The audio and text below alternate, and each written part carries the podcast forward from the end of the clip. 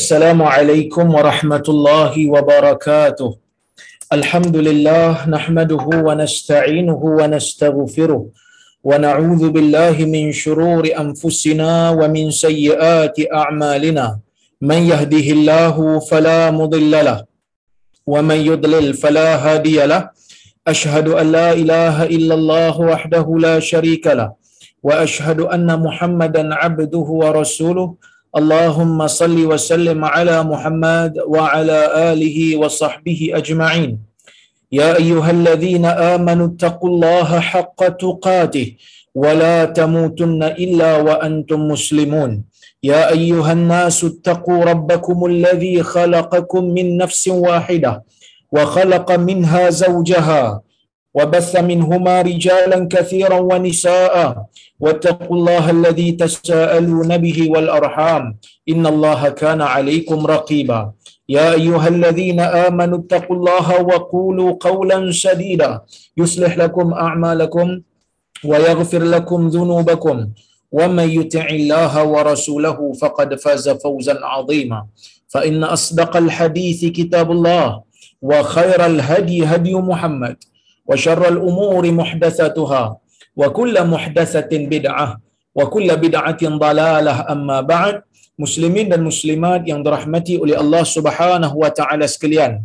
Alhamdulillah pada malam ini kita dapat bersama-sama sekali lagi berhimpun dalam zoom ini untuk kita sambung balik perbincangan kita menggunakan kitab Riyadhus Salihin karya al-Imam An-Nawawi rahimahullah yang mana kita masih lagi berada dalam babur raja ya dalam babur raja bab pengharapan kepada Allah Subhanahu wa taala mengharapkan rahmat Allah mengharapkan keampunan Allah pada bab yang ke-51. Nombor bab ni nombor 51 ha, bagi sesiapa yang ada buku yang ada kitab boleh tengok bab 51 insya-Allah hari ni kita nak sambung hadis ke-27 ya kita nak sambung kepada hadis yang ke 2 uh, sorry hadis yang ke-26.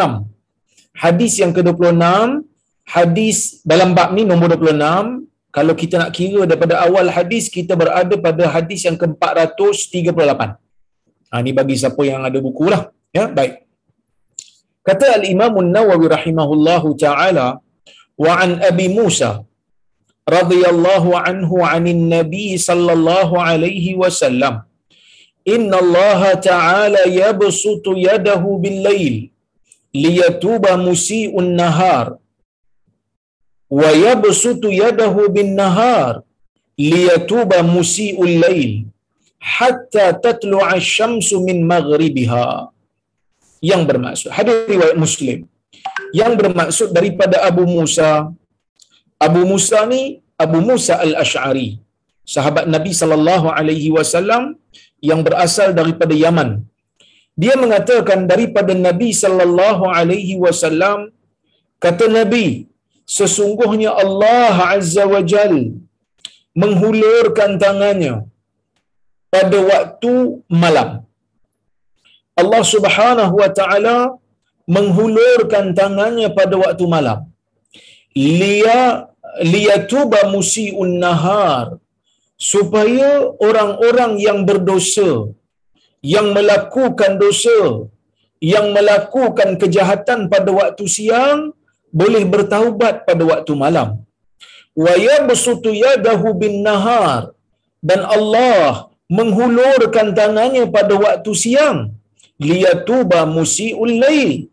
Supaya orang yang buat salah supaya orang yang buat dosa boleh bertaubat pada waktu pada waktu malam. Ya? Sorry. Supaya orang yang buat kesalahan pada waktu malam boleh bertaubat yakni pada waktu siang berikutnya. Hatta tatlu'a syamsu min maghribiha sehinggalah matahari terbit daripada barat. Baik hadis ni riwayat muslim yang pertama tuan-tuan dan puan-puan rahmati Allah sekalian hadis ni menceritakan ataupun menyebutkan tentang tangan Allah Allah menghulurkan tangannya pada waktu malam Kemudian Nabi kata Allah menghulurkan tangannya pada waktu siang. Kita sebagai ahli sunnah wal jamaah, yang berpegang dengan akidah ahli sunnah wal jamaah, kita kena percaya Allah Azza wa Jal tidak sekali-kali sama dengan makhluk. Allah tak boleh pun disamakan dengan makhluk. Kerana dalam kuliah saya sebelum ini telah pun saya tegaskan. Siapa yang follow kuliah kita, ah, kuliah yang dianjurkan oleh Tafakuh, ah, grup Tafakuh yang mana Datin Alia punya anjuran dan juga Hajah Ili, saya dah huraikan makna tasbih. Yang mana tasbih bila kita sebut subhanallah, bila kita sebut subhanallah saja, maksud subhanallah itu ialah kita menyucikan Allah pada sifat Allah, menyucikan Allah pada zat Allah, menyucikan Allah pada tindakan dan perbuatan Allah. Apa maksud menyucikan?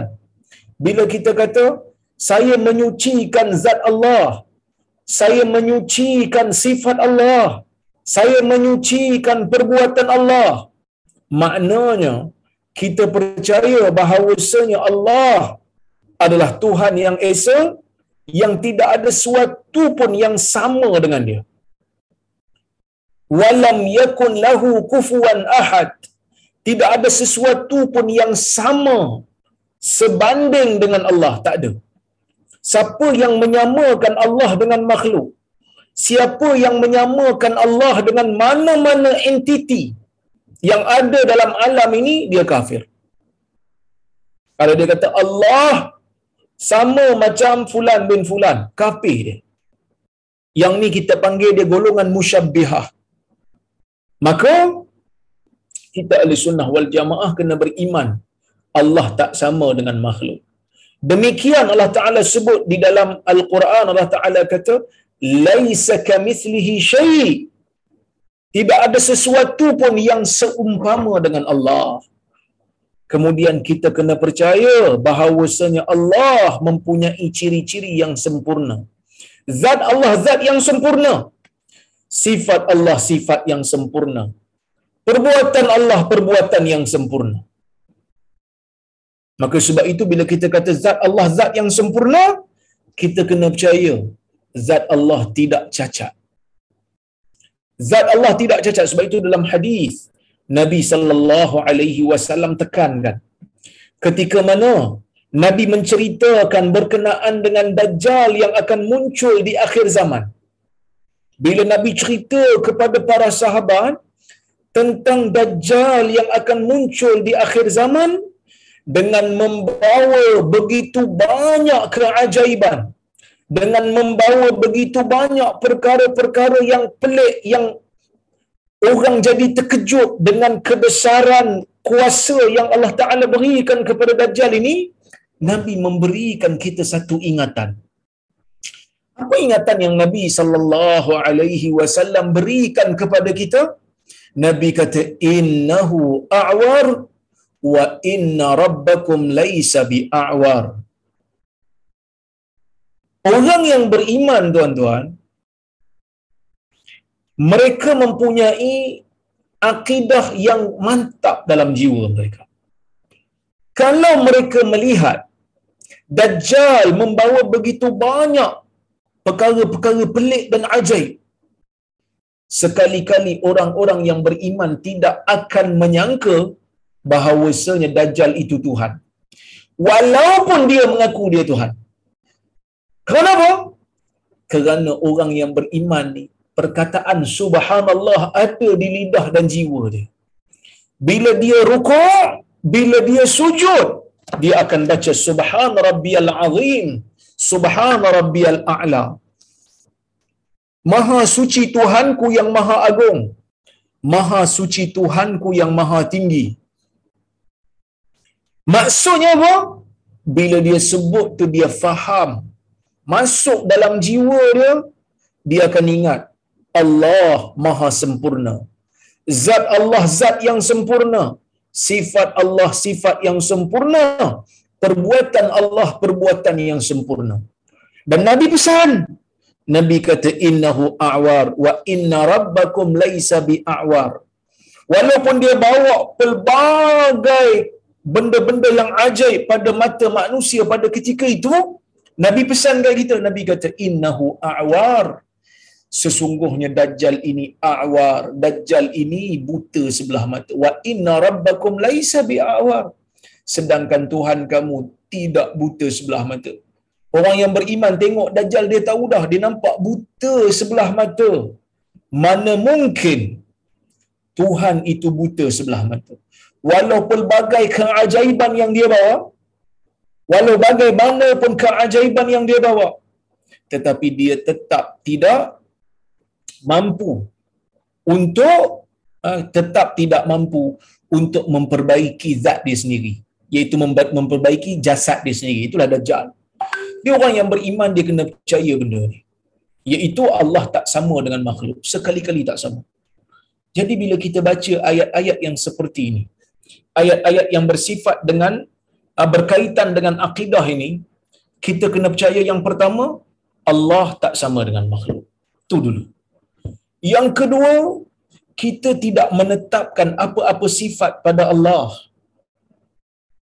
Kita tidak akan menetapkan apa pun sifat pada Allah melainkan apa yang Allah Taala sebut di dalam Al-Kitab ataupun yang disebutkan oleh Nabi sallallahu alaihi wasallam dalam As-Sunnah. Mana kita tahu Allah Taala bersifat rahmat? Quran bagi tahu. Mana kita tahu Allah Taala bersifat rahim?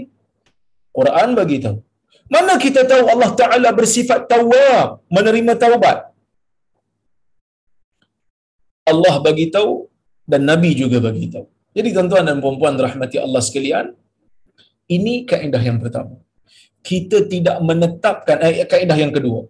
Ini uh, iaitu kita tidak menetapkan apa-apa sifat pada Allah melainkan apa yang datang di dalam nas. Itu saja yang kita tetapkan. Kalau datang seorang dia bagi tahu Allah Taala ni bersifat demikian dan demikian, kita kena kata di mana di dalam Al-Quran dan di mana di dalam hadis yang menyebutkan tentang sifat ini. Kalau tak ada, kita kata kita tak tahu. Kerana kita bukan kita bukan pernah nampak Allah.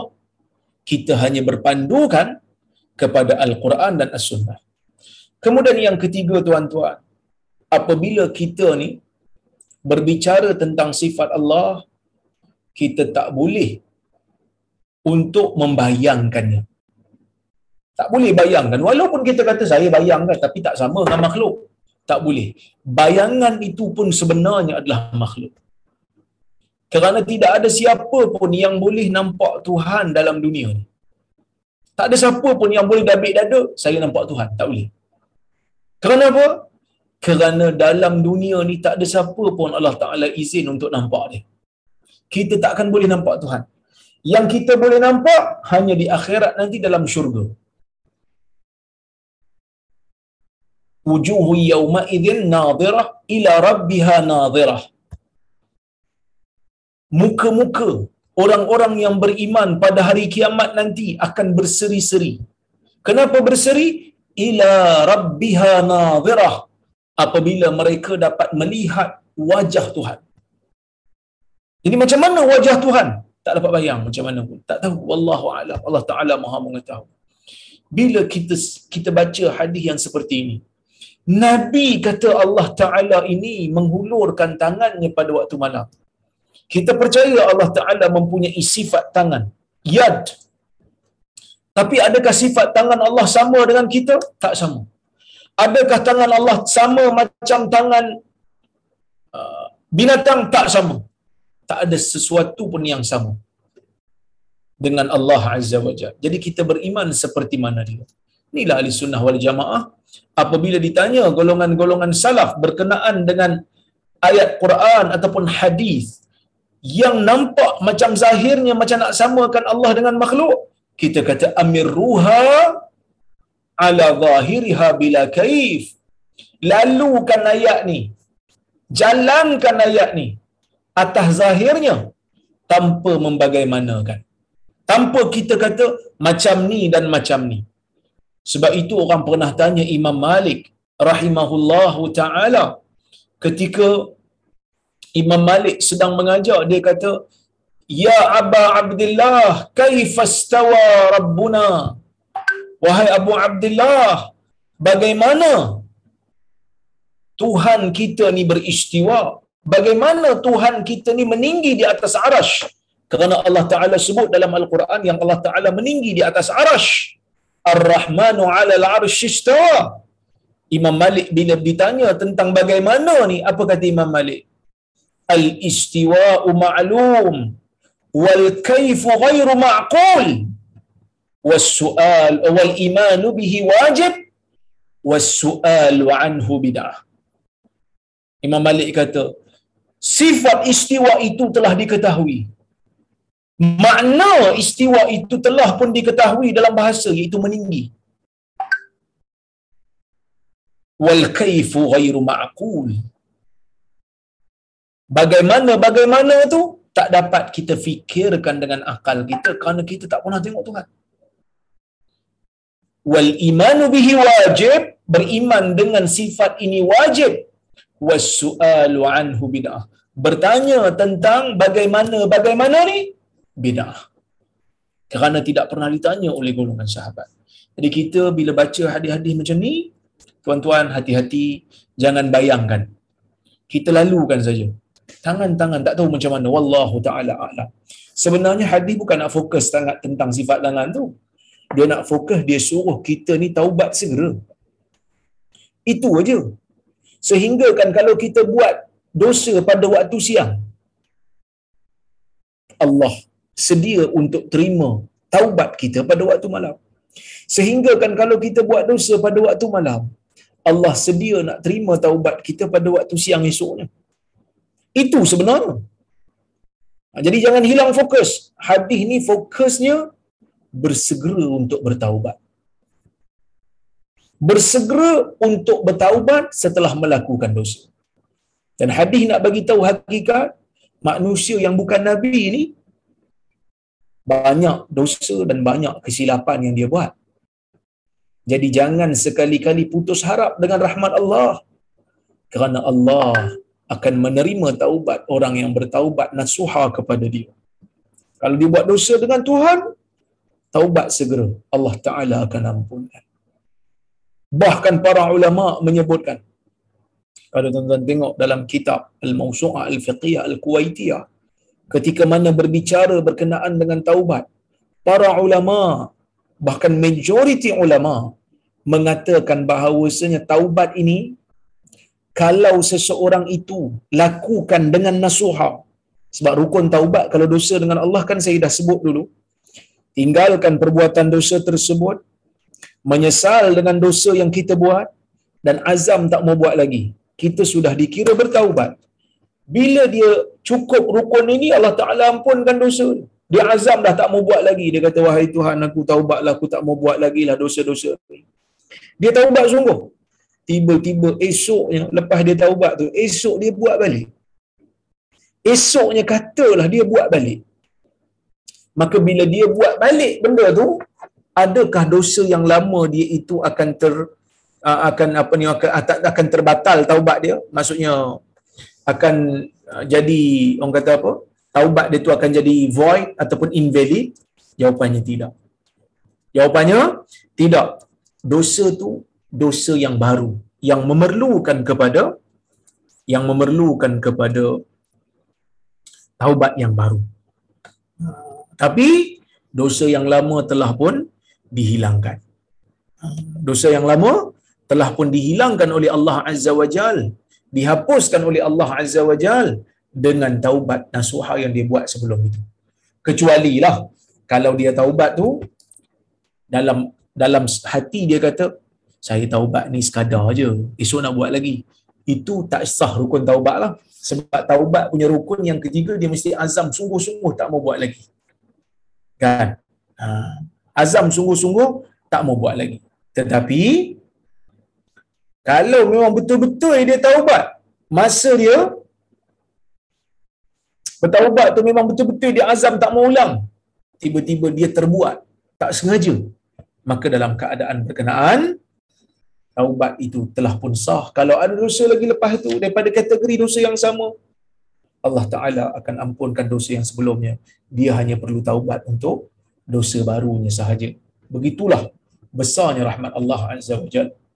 Dan yang terakhir, yang ketiga untuk hadis ni ialah Nabi wasallam nak bagi tahu kat kita, taubat ni walaupun ruangnya besar.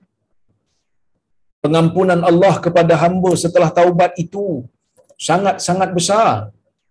Tetapi taubat ni dia ada dia ada tempoh limit dia. Sebelum ia tertutup, maka bersegeralah bertaubat. Ha, itu maksudnya. Sehingga kan Syekh Mustafa Bura waktu dia hurai hadis ni dia kata, afadal hadis al-mubadarata ila taubah. Hadis ni bagi faedah kat kita supaya kita bersegera bertaubat. Itu je sebenarnya cerita hadis ni. Wa anna babaha maftuh fi jami'il awqat hatta tatlu'a asy-syamsu min maghribiha dan hadis ni nak bagi tahu kita pintu taubat ni sentiasa terbuka pada setiap waktu sehinggalah terbitnya matahari daripada barat. Tuan-tuan, kita kalau nak jumpa pihak berkuasa. Sebab apa nak jumpa ni? Saya nak minta diskaun. Saya kena saman ni tuan. Kena nak minta diskaun sikit lah. Sebab saya kena saman ni tak mampu nak bayar. Banyak sangat kena saman. Ada waktu-waktu yang boleh untuk jumpa. Ada tarikh tutup dia. Dia kata okey untuk bulan ni kita dah tutup dah. Di bulan depan nak tunggu bulan depan kita buat rumah lain. Tapi taubat ni setiap masa terbuka. Tak kira waktu pagi ke, waktu siang ke, waktu tengah hari ke, waktu petang ke, waktu malam ke, tak kira. Selagi mana matahari belum naik daripada barat, selagi tu pintu taubat ni terbuka. Selagi mana matahari belum naik pada barat, maka selagi itulah kita ni ada ruang untuk bertaubat. Katalah kita telefon satu orang kawan, dia kata, kau tengah buat apa ni? Kejap, saya tengah istighfar pada Allah, tengah bertaubat. Kita tak boleh kata, apa kau ni?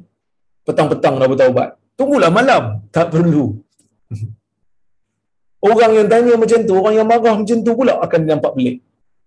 Patutnya kita kata, oh bagus yang kau taubat. Aku bila nak taubat tak tahu taubat perlu bersegera taubat tak kira masa dan taubat ni bukan wajib pun kena buat solat sunat taubat tu nama pun solat sunat bukannya wajib kalau boleh buat alhamdulillah kalau tak boleh buat dalam kereta umpamanya tengah jam tengah hujan terperangkap dalam kesesakan lalu lintas taubat dalam kereta je dan taubat ni pula tak perlu tunggu suci daripada hadas waktu kita berhadas pun kita boleh bertaubat waktu kita berjunub pun kita boleh bertaubat. Maka tak jadi syarat. Nak taubat ni mesti ambil wudu. Tak jadi syarat. Nak taubat ni mesti suci daripada haid ataupun nifas. Tak. Anytime kita boleh bertaubat. Selagi mana matahari tidak naik pada barat. Bila matahari dah naik pada barat, maka tertutuplah pintu taubat. Ya? Ini Allah Ta'ala punya syarat. Wa tulu'u syams min min al maghrib huwa akhiru huwa akhiru alamati sa'ad dalah ala qurbiha matahari naik pada barat ni tanda kiamat yang terakhir lah antara tanda kiamat yang terakhir. Wa inda idzin la tuqbalu taubatu ahad. Pada waktu tu tak diterima lagi lah taubat mana-mana orang lagi. Yang kedua sa'at rahmatillahi taala fi qabuli taubah. Begitu besarnya rahmat Allah dalam menerima taubat. Besar macam mana pun dosa dia. Selagi mana dia masih bernyawa. Selagi mana nyawanya belum sampai ke kerongkong maka selagi itulah ada ruang untuk bertaubat. Innallaha yaqbalu taubatal abdi ma lam yugharghir. Allah atau kama qala hadis riwayat Tirmizi Nabi SAW bersabda Allah menerima taubat seorang hamba selagi mana nyawanya tidak sampai ke kerongkong. Bila nyawa telah sampai ke kerongkong maka pada waktu tu tak ada ruang lagi lah bertaubat. So taubat ni ada dua tempoh limit. Yang pertama taubat ter, pintu taubat tertutup secara umum. Iaitu ketika mana matahari naik pada barat. Yang kedua sewaktu nyawa telah sampai ke kerongkong. Ya. Uh, nyawa telah sampai ke ke kerongkong yang mana pada waktu tu jugalah. Kalau kita tengok ada riwayat daripada Ibnu Abbas Firaun ni waktu dia lemas, ya Firaun ni pada waktu dia lemas, dia mula untuk memohon keampunan daripada Allah. Dan pada waktu itulah Jibril mengambil tanah dan sumbat dalam mulut dia. Ya. Ha, sumbat dalam mulut dia supaya dia tak dapat sebut. Kenapa? Kan? Kenapa? Kerana pada waktu tu, ya, pada waktu tu, nyawanya telah sampai ke ke kerongkong. Ha, jadi sebab itu, tak ada faedah lagi dah. Kalau dia, ya, kalau dia menyebutkan taubat dia kepada Allah kerana nyawa dah sampai kat kerongkong dah maka tak ada guna. Eh, maka tak ada guna. Baik. Tuan-tuan dan puan-puan yang dirahmati oleh Allah Subhanahu wa taala sekalian ni hadis 26 yang kita dah ambil faedah daripadanya. Kita pergi kepada hadis berikutnya ya. Kita pergi kepada hadis berikutnya iaitu hadis yang ke-27 ha, hadis ni agak panjang sikitlah ya hadis ni agak panjang baik kata Al-Imam Nawawi rahimahullah. Saya tak baca matan dia secara keseluruhan. Saya cuma baca uh, baca sikit kemudian saya terjemah. Baca sikit kemudian saya saya terjemah. Baik. Wa an Abi Najih Amru ibn Abasah بفتح العين والباء السلمي رضي الله عنه قال كنت وأنا في الجاهلية adunnu anna an-nas 'ala dalalah yang bermaksud daripada Abi Najih Amru bin Abasah ya Amru bin Abasah ataupun Abi Najih merupakan seorang sahabat Nabi sallallahu alaihi wasallam yang pernah pergi ke Madinah selepas masuk Islam masuk uh, pergi ke Madinah selepas daripada uh, peperangan Khandaq.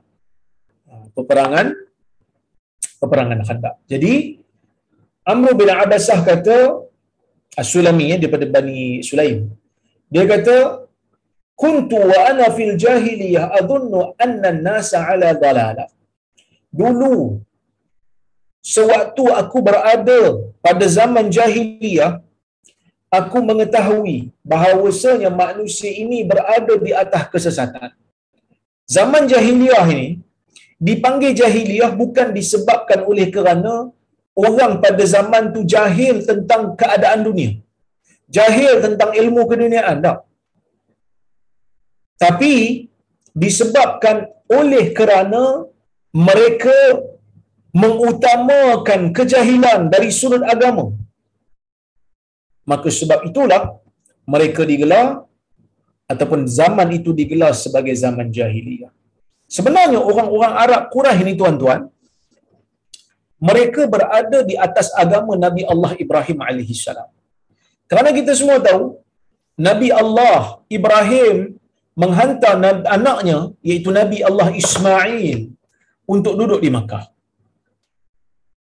Ketika mana Nabi Ismail Hajar dan juga Nabi Ibrahim membina Kaabah, pada ketika itu ajaran Islam bertebaran ajaran tauhid berleluasa di Mekah di tanah Arab pada masa itu. Sehinggalah apabila Nabi Allah Taala Ibrahim dan juga Ismail meninggal dunia wafat berterusan kejahilan berleluasa tiba-tiba muncullah seorang yang bernama Amr bin Luhai Siapa dia Amr bin Luhai? Amr bin Luhai ni orang Arab, Quraisy yang dia pergi ke bumi Syam dan pada waktu tu dia nampak orang orang kita panggil apa? Orang-orang Syam menyembah berhala. Dan pada waktu itulah dia bawa dia bawa berhala tu pergi ke tanah Arab dan pada bermula benda itulah usaha dia itulah yang menyebabkan dia ni masuk ke dalam neraka Allah kerana dialah orang yang mula-mula mengubah agama Nabi Ibrahim daripada tauhid kepada menyembah berhala-berhala. Sebab tu berhala Arab ni banyaklah. Lata, Uzza, Manah, Hubal. Banyak berhala-berhala ni. Siapa yang bawa asalnya? Yang bawa asalnya adalah Amr bin Luhai. Dialah orang pertama. Sehingga itulah Nabi sallallahu alaihi wasallam menyebutkan dalam sebuah riwayat dalam hadis ha, Nabi sallallahu alaihi wasallam sebut raaitu Amr bin Luhai yajurru qasbahu finnar. Aku melihat aku bermimpi Amr bin Luhai menarik isi perutnya keluar daripada perutnya dalam neraka. Sebab apa? Dia orang yang pertama membawa syirik ke tanah Arab. Maka dia berdosa. Kan? Jadi, ada tak orang-orang yang tak suka pada ajaran syirik pada masa itu ada? Waraqah bin Naufal ada? Kan? Amr bin Zaid uh, Amr bin Zaid pun ada. Mereka tak suka dengan ajaran syirik ni. Mereka akhirnya pergi mencari agama ahli kitab yang ada pada ketika itu. Cuma kebanyakan daripada golongan Arab terikut-ikut. Jahil kan? Terikut-ikut. Orang nak suruh buat, buat. Dan orang tak orang tak tak apa ni tak petikai. So dia orang ikut jelah. Kan? Baik. Dia kata aku mengetahui bahawasanya manusia ini berada di atas kesesatan. Wa annahum la wa annahum laisu ala syai wa hum ya'budun al-awthan. Dan aku mengetahui bahawasanya mereka ini laisu ala syai tidak berada di atas sesuatu. Mereka berpegang dengan satu benda yang tidak ada memberikan manfaat kepada diri mereka. Ni yang disebut oleh Amr bin Abbas. Dia kata mereka buat ibadat. Mereka buat ritual. Orang Arab jahiliah ni tuan-tuan haji pun dia buat. Tapi haji yang dia buat pada zaman tu haji yang telah ditukar mereka bertawaf dalam keadaan berbogil mereka beribadat dalam keadaan menepuk tangan dan bersiul-siul. Mereka ubah ajaran Nabi. Mereka renovate ajaran Nabi Allah Ibrahim dan Ismail. Sebab itu agama ni, syariat Nabi Muhammad SAW, Nabi tak benarkan bidah. Tak boleh tukar-tukar ibadat ni.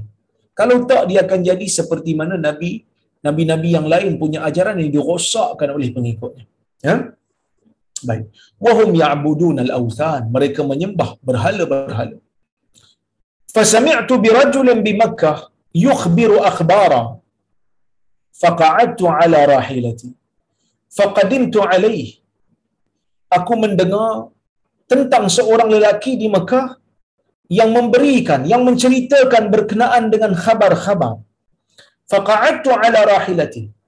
Lalu aku pun duduk di atas tungganganku aku duduk di atas uh, tunggangan binatang lah haiwan tungganganku. Faqadim tu alai aku pergi, pergi jumpa lelaki. Aku dengar daripada jauh aku dengar cerita di Mekah ada seorang lelaki yang memberikan khabar-khabar. Jadi aku pun ambil tunggangan aku aku ambil haiwan tunggang aku. Aku tunggang haiwan aku ni aku pergi jumpa dia Fa'idha Rasulullah sallallahu alaihi wasallam mustaghfiya. Rupanya dia adalah Rasulullah sallallahu alaihi wasallam dalam keadaan bersembunyi. Bukan bersembunyi maksud Nabi tak keluar-keluar jumpa orang, tak. Nabi sallallahu alaihi wasallam menyembunyikan dakwahnya. Nabi tak lagi berdakwah secara terang-terangan. Kita semua tahu di peringkat awal dakwah Nabi memang berdakwah secara sembunyi-sembunyi di rumah Al-Arqam. Di rumah Dar Al-Arqam bin Abil Arqam. Kan? Baik. Jura'u alaihi qawmuh. Ketika itu, kaum dia yang berada di Mekah pada ketika itu mengasari dia. Sangat-sangat berani ke atas urusan dia. Sampai ramai yang kena seksa. Yang mana yang masuk yang beriman uh, berkuasa ke atas dia. Bukan kena seksa lah, berkuasa ke atas dia. Nabi sallallahu alaihi wasallam pada ketika ini dikuasai oleh orang kata apa? Oleh uh, kuasa orang-orang yang uh, kuasa orang-orang yang berkuasa di Mekah pada ketika itu. Ya baik. Mereka tak takutlah dengan Nabi sallallahu alaihi wasallam ni.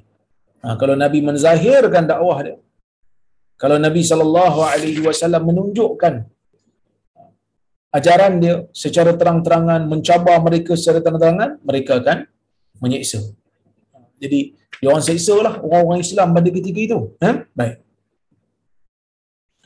Fatalaftu fatalattaftu hatta dakhaltu alaihi di Makkah.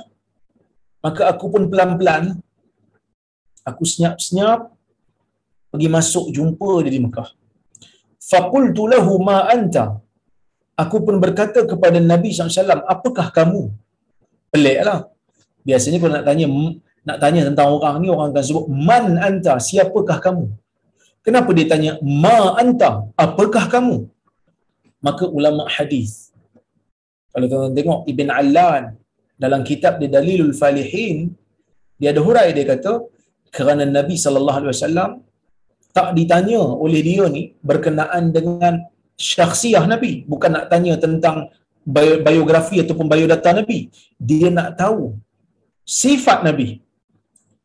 Bukan kamu ni siapa. Saya Muhammad bin Abdullah. Bukan begitu. Dia nak tanya apa sebenarnya yang kamu bawa ni? Kamu ni apa kedudukannya? Sampai kamu boleh bawa ajaran-ajaran sampai orang lain duk siksa pengikut-pengikut ni. Qala ana nabi Nabi SAW kata aku adalah nabi. Sebab nabi tahu soalan tu. Sebab tu nabi tak kata ana Muhammad. Tak ada.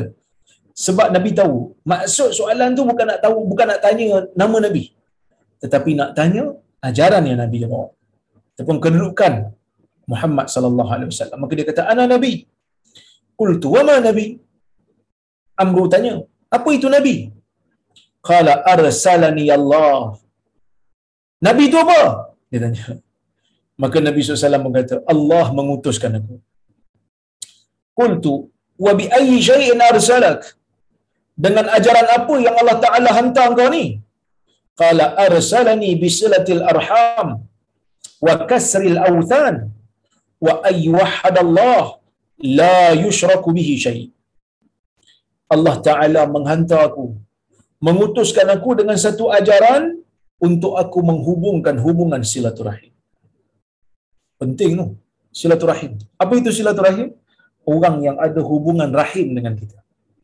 Adik-beradik kita, mak saudara kita, pak saudara kita, kan? Uh, moyang kita, tok kita, itu silaturahim. Ya? Baik wa kasril awthan dan memecahkan berhala-berhala. Allah Taala tak bagi aku sembah berhala ni.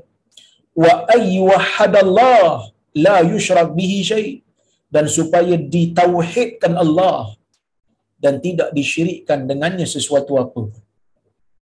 Ini ajaran Islam di peringkat awal. Hubungkan hubungan silaturahim,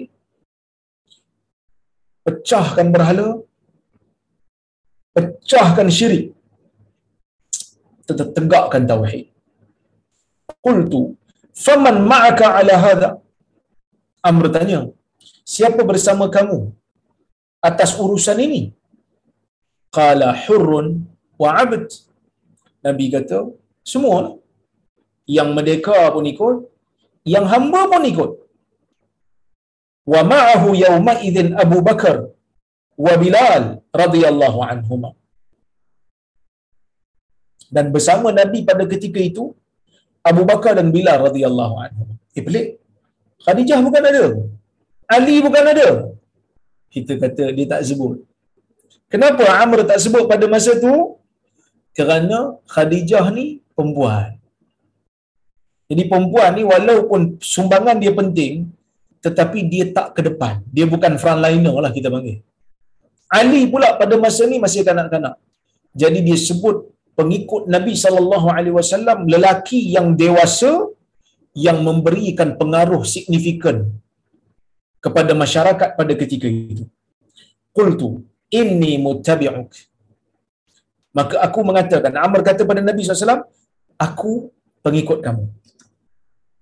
Qala Nabi SAW bersabda, "Innaka lan tastati'a dhalika yawmaka hadha." Alla tara hali wa halun ala tara hali wa halan nas. Walakin irji' ila ahlik fa idza sami'ta bi qad zahartu fa'tini. Dia kata aku pengikut kamu aku nak ikut kamu wahai Muhammad. Aku nak ikut kamu wahai Rasulullah. Nabi kata sesungguhnya engkau tidak akan mampu pada hari ini. Engkau tak akan mampu untuk ikut aku pada hari ini. Tidakkah kau melihat keadaan aku dan keadaan manusia? Tetapi engkau baliklah kepada keluarga engkau. Apabila engkau dengar aku telah menang datang jumpa aku yang ni jadi perbalahan ni. Eh nampak zahir macam Nabi tak terima Islam dia? Tak bukan Nabi tak terima Islam dia. Nabi terima Islam dia. Nabi terima Islam dia dia beriman dah. Cuma dia kata bukan dia nak beriman dengan Nabi sallallahu alaihi wasallam. Tapi maksudnya adalah dia nak ikut Nabi.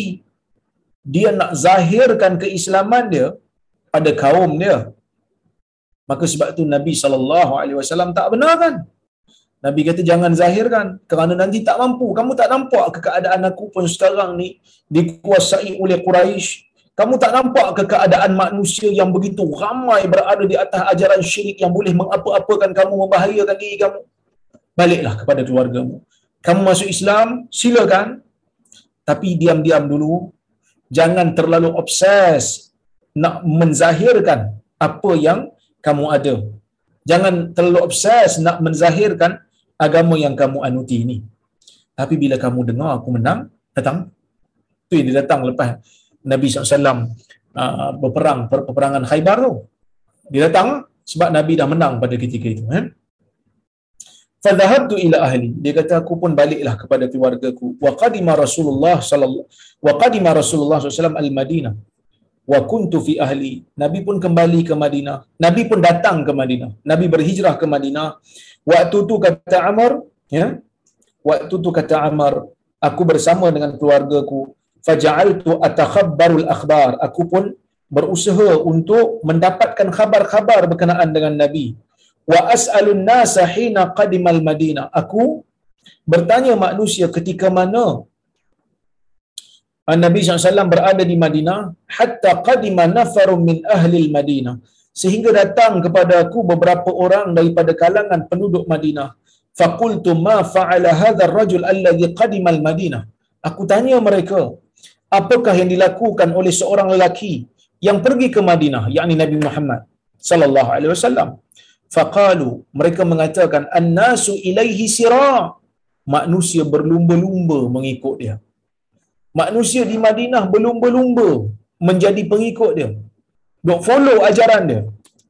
Wa qad arada qaumuhu qatlahu wal falam falam yastati'u dhalik.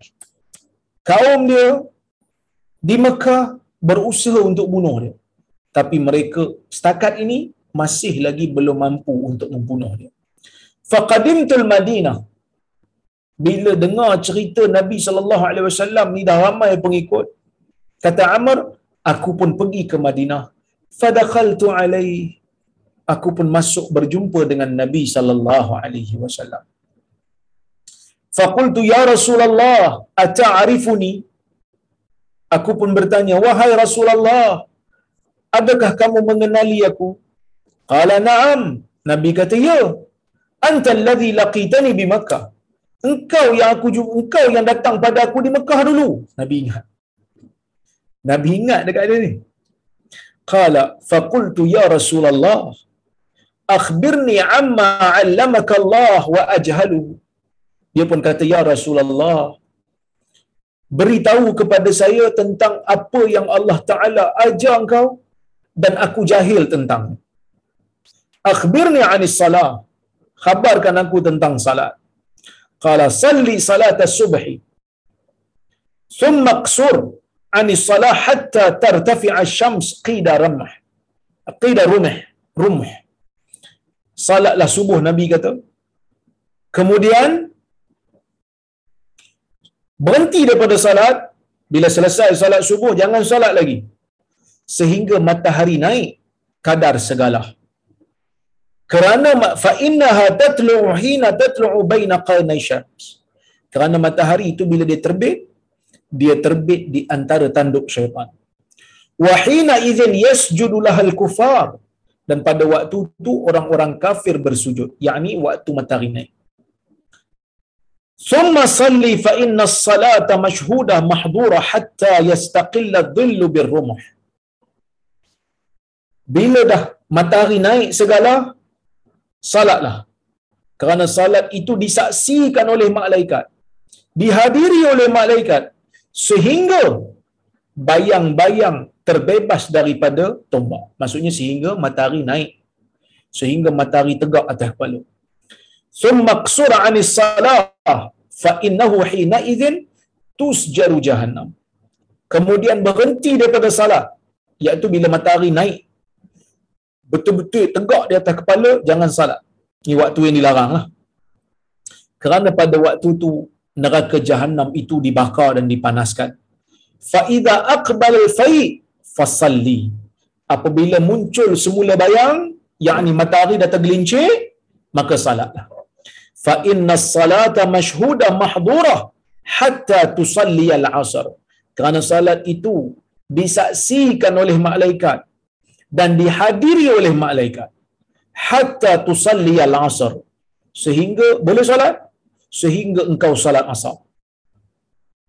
Bila selesai salat asar summa qsur 'ani salah hatta taghrub syams. Bila kamu dah salat fardu asar saja berhenti daripada salat sehingga matahari terbenam. Fa innaha taghrubu baina qarnai syam uh, qarnai syaitan. Kerana matahari itu terbenam di antara dua tanduk syaitan wahina idzin yasjudu lahal kufar. Pada waktu tu orang kafir bersujud. Qala faqultu ya nabi Allah fal wudu. Maka dia pun tanya dia kata wahai nabi Allah maka berkenaan dengan wudu hadisni anhu. Beritahu saya tentangnya. Faqala ma minkum rajul yuqarribu wudu'ahu fayatamadmadu wa yastanshiqu fayastansiru illa kharrat khataya wajhi wa fihi wa khayashimi. Nabi SAW kata tidak ada seorang tidak ada di antara kamu seorang lelaki pun yang mendekati bekas wuduknya lalu dia berkumur memasukkan air ke dalam hidung dan mengeluarkan melainkan akan terkeluarlah dosa-dosa wajahnya dosa mulutnya dan dosa hidungnya. Summa summa idza ghassala wajha. Kemudian apabila dia membasuh mukanya kama amara Allah seperti mana yang Allah taala perintahkan dia illa kharrat khataya wajhi min atrafi lihyati ma'al ma. Melainkan dosa wajahnya akan keluar akan gugur daripada hujung janggutnya bersama dengan air wuduk tersebut summa yamsahu ra'sahu. Kemudian dia sapu kepalanya. Illa kharrat khataya ra'sih min atrafi sya'ri. Ha, ma'al ma. Dan tidak adalah dia ni sapu kepalanya melainkan dosa kepalanya akan gugur bersama dengan uh, melalui hujung rambutnya bersama dengan air. Summa yaghsilu qadamai ah sorry saya ter, ter, ter, terlangkau. Summa yaghsilu yadayhi ila al-mirfaqain illa kharrat khataya yadayhi min anamilihi ma'al ma. Kemudian apabila dia basuh tangannya sehingga ke siku, dia tak basuh melainkan akan gugur dosa kedua tangannya daripada hujung jarinya bersama dengan air. Kemudian dia tak sapu kepalanya melainkan dosa kepalanya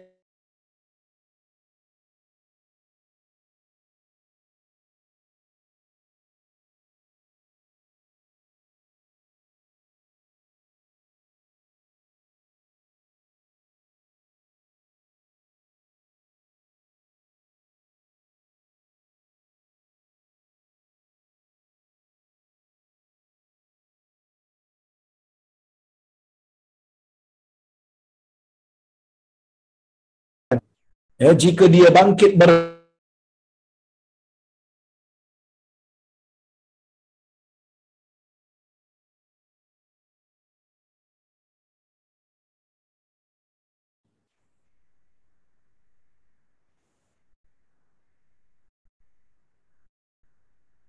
Ah, tuan-tuan, tiba-tiba saya punya ah, internet ini terputus pula. Okey, kita sambung balik. Dan jika dia bangun bersalat, kemudian dia memuji Allah wa asna alaih dan memuji Allah wa majadahu billadhi huwa lahu ahl dan mengagungkan Allah dengan sesuatu yang layak untuk Allah. Wa farraga qalbahu lillah kemudian dia mengosongkan jiwanya untuk Allah. Waktu dia salat tu maksud dia khusyuk. Illam sarafa min khati'atihi. Tak ada orang yang buat benda ni melainkan dia akan keluar daripada dosa-dosanya kahayatihi yauma walad yauma walad waladadhu ummu. Melainkan dia akan keluar daripada dosanya sama seperti mana hari ibunya melahirkan dia. Fahaddatha amr bin abasa bihadzal hadis abahu mama kemudian amr bin abasa sahabat nabi ni dia membacakan hadis ini kepada Abu Umamah sahib sahib Rasulullah SAW yang mana Abu Umamah pun sahabat Nabi wasallam faqala lahu Abu Umamah lalu Abu Umamah pun berkata ya Amr bin Abasah unzur ma taqul fi maqamin wahid yu'ta hadha ar-rajul dia kata wahai Abu Umamah eh, wahai wahai apa ni Amr bin Abasah kata Abu Umamah An tengok baliklah apa yang cakap ni. Hati-hati sikit lah apa yang cakap ni dia kata. Takkanlah pada satu keadaan aja semua semua benda ni diberikan pada seorang lelaki. Banyak sangat kelebihan ni. Dosa-dosa duk gugur semua ni. Ha, hati-hati sikit apa yang cakap, kata Abu Umamah. Qala Amar. Amar berkata, Ya Aba Umamah, laqad kabirat sinni wa raqa adami wa qtaraba ajali. Wa ma bihajah an akziba ala Allah ta'ala wala ala Rasulullah. Dia kata, wahai Abu Umamah, sesungguhnya umurku dah tua. Waraqa azmi. Tulang aku pun dah mula lembut, dah rapuh. Ajal aku pun dah makin dekat. Dan aku tidak ada hajat pun nak menipu atas nama Allah dan nak menipu atas nama Rasulullah. Lau lam asma'uhu min Rasulullah SAW illa marratan au marratain au thalatha hatta addab sab'a marrat ma haddastu abada bihi walakinni sami'tuhu akthara min zalik dia kata kalaulah tidak kalaulah tidak aku mendengar daripada Nabi SAW melainkan uh, sekali dua kali atau tiga kali sehingga disebut tujuh kali aku takkan sebut. Tetapi aku dengar daripada Nabi SAW hadis ni lebih daripada itu. Yakni lebih daripada tujuh kali. Ini tuan-tuan dan puan-puan rahmati Allah sekalian ni hadis yang panjang. Cuma kita ambil manfaat daripada hadis ni. Yang pertama sekali Nabi wasallam dalam hadis ni menggunakan hikmah yang dahsyat sehingga Nabi tahu kapasiti sahabat yang beriman. Kadang-kadang tuan-tuan, orang yang beriman yang baru-baru masuk Islam ni dia ada semangat yang besar. Semua benda dia nak langgar. Tapi Nabi wasallam mengetahui hakikat manusia ni ada limit. Dan limit itulah yang menyelamatkan. Kadang-kadang kalau terlalu over limit, manusia ni dia akan jadi putus asa dan terus tinggalkan agama. Itu Nabi SAW tak mau. Ya? Itu yang pertama. Yang kedua, Nabi sallallahu alaihi wasallam begitu bersangka baik. Begitu optimis, sangka baik dengan Allah waktu di mana Nabi ni kena lanyak. Waktu di mana para sahabat kena lanyak. Waktu Islam tengah begitu orang kata begitu ditekan Nabi sallallahu alaihi wasallam boleh sebut kepada Amr bin Abasa Iza sami'ta bi qad zahartu fa'tini kalau kamu dengar aku dah menang kamu datang. Waktu di mana kena lanyak masih lagi fikir menang. Bahkan kalau kita tengok bagaimana janji Nabi sallallahu alaihi wasallam kepada Suraqah bin Malik waktu Nabi melarikan diri daripada Mekah pergi ke Madinah dalam keadaan sembunyi-sembunyi dalam keadaan ditindas Nabi tetap janji kepada Suraqah yang mengejar Nabi pada waktu itu sehingga kuda dia jatuh dan jatuh dan jatuh. Dan waktu tu dia tahulah Nabi dilindungi. Masa tu dia tak ikut Nabi lagi. Nabi kata tolong rahsiakan pemergian saya keadaan saya di sini. Dan aku janji pada kamu akan memberikan perhiasan Maharaja Parsi pada kamu. Pada waktu tu Nabi fikir berkenaan dengan orang kata apa berkenaan dengan kemenangan. Bukan menang kecil-kecil tuan-tuan, menang sampai perhiasan Maharaja Parsi Nabi janji. Begitu besarnya Nabi sallallahu alaihi wasallam punya impian. Impian Nabi besar, usaha Nabi selaras dengan dengan impian tu. Sebab tu kita pun kena dream big. Kita kena mimpi besar. Ha, bukan mimpi-mimpi saja. Sebab kita ada istilah kita angan-angan mak jenin kan. Tak buat apa pun, mimpi je lah. Tak boleh. Mimpi dan you go for it. Mimpi, impian. Ada impian. Impian itu besar. Kejar impian. Sehingga dapat. Maka itulah yang diajar oleh Nabi sallallahu alaihi wasallam kepada para sahabat. Bersangka baik dengan Allah, sentiasa fikir agama ini perlu menang. Agama ini perlu menang. Aku perlu buat sesuatu untuk agama. Jadi sebab itu saya pun tuan-tuan pindah ke Perlis ni. Kalau tuan-tuan duk perhati, kadang-kadang ada yang tanya dia kata ustaz pasal apa you pindah ke Perlis? Perlis jauh. Kan? Perlis ni jauh dia kata ustaz. Nak jemput ustaz mari KL pun susah. Dulu saya selalu pergi Kuala Lumpur. Haji Hamid duk belanja makan ha? ikan patin tempoyak. Sekarang dia dah jarang. Pengorbanan. Saya bawa family ke Perlis. Saya beli barang-barang baru. Susah tuan-tuan. Pengorbanan. Tapi saya tak kata berat. Cuma kalau orang tanya kenapa you pindah boleh? Saya kata, di sini saya nak melahirkan pencinta sunnah. Kalau hari ini tuan-tuan dengar kuliah saya, saya mengharapkan agar satu hari nanti, saya mengharapkan agar satu hari nanti, 10 tahun akan datang, 15 tahun akan datang, ramai lagi Rozaimi yang akan dihasil. Ramai lagi Muhammad Asri yang akan dilahirkan. Kerana di sini, di College Universiti Islam Perlis ni, kita nak melahirkan pencinta sunnah, pendakwah sunnah. Jadi saya fikir, saya kena pergi.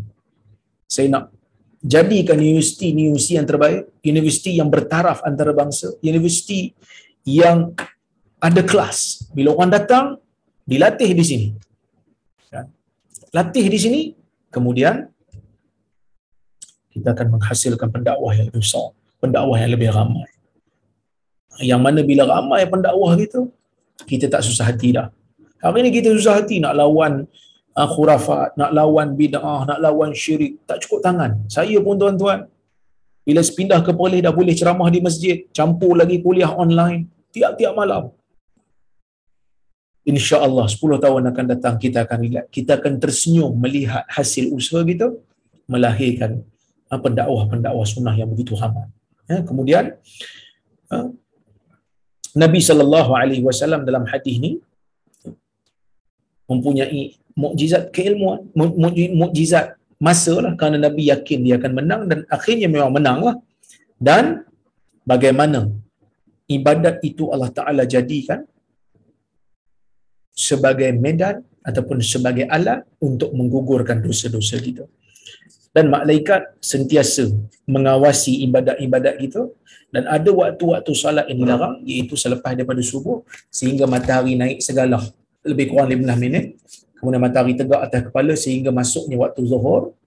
Kemudian uh, selepas asar sehingga terbenamnya matahari.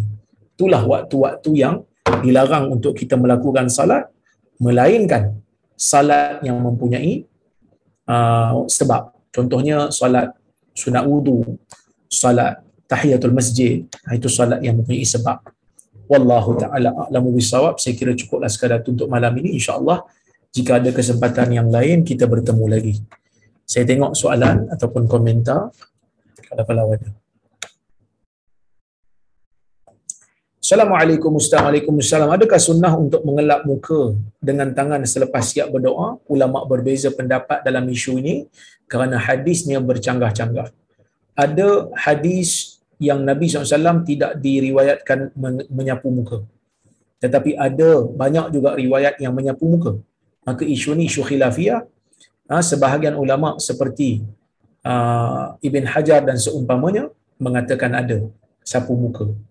Kerana hadisnya walaupun daif tetapi terlalu banyak riwayat sehingga riwayat ini orang kata apa kita boleh angkat ha, melalui ta'addud turuk melalui jalur yang banyak boleh diangkat ya ini disebut oleh uh, Ibn Hajar dia me- menilai hasan. Tetapi ada juga sebahagian ulama yang menilai dhaif hadis ni maka kalau saya saya sapu muka lah.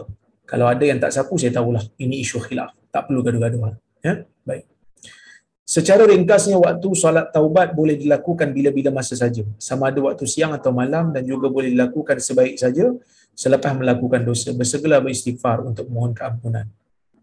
Ya betul bila-bila masa boleh bertaubat ya. baik Assalamualaikum Ustaz. Waalaikumsalam. Adakah sepupu dikira mahram dan apakah hukum bersalaman dengan sepupu yang berlainan jantina? Sepupu bukan mahram. Sepupu ni anak kepada uh, pak saudara kita ataupun mak saudara kita. Dia adalah bukan mahram. Boleh dinikah. Ali bin Abi Talib ya, dengan uh, Fatimah umpamanya. Ali kan sepupu Nabi. Fatimah tu anak Nabi. Dia kahwin dengan anak sepupu. Bukan mahram lah kira. Eh? Begitu juga kalau ah, macam Ali dengan Nabi ni dia satu level lah sebab adik bapa dia orang adik beradik. Tapi sepupu memang bukan mahram, boleh dinikahi. Assalamualaikum Assalamualaikum Bila kita qada hajat kita syorkan jangan menghadap kiblat dan membelakangkan kiblat. Ulama berbeza pendapat kalau kita buat qada hajat tu dalam bangunan, dalam toilet. Kalau di luar Uh, tempat kita camping tak ada dinding di padang pasir umpamanya dan larangan tu memang ada. Hadis Abu Ayyub. Tapi kalau dalam toilet ulama beza pendapat ada yang kata tetap tak boleh seperti Abu Ayyub tu sendiri ha, seperti mazhab Hambali ada juga yang kata dalam bangunan tak apa kerana di sana ada hadis. Ibnu Umar nampak Nabi SAW uh, buang air dalam toilet menghadap ke Baitul Maqdis membelakangkan kiblat wallahu a'lam Assalamualaikum Assalamualaikum Soalan saya, salat terawih wanita lebih utama di rumah atau di masjid? Di rumah. Tetapi dibenarkan di masjid. Di rumah afdal untuk perempuan. Bukan hanya salat terawih untuk semua salat. Wallahu ta'ala alam itu saja yang saya nampak ada soalan. Jadi saya berhenti di sini dulu. Terima kasih banyak pada penganjur. Uh, Datuk Hamid, Datuk Syekh Hamid, Johan, uh, Haji Hamid, Haji Shah, Tan Sri Azman, Datuk Rozan. Terima kasih banyak kerana menganjurkan majlis kita pada malam ini. Terima kasih pada tuan-tuan dan puan yang hadir. Uh, saya mohon maaf terkasar bahasa tersilap kata aku qauli hadza wa astaghfirullahal azim li wa lakum. Wassalamualaikum warahmatullahi wabarakatuh. Waalaikumsalam.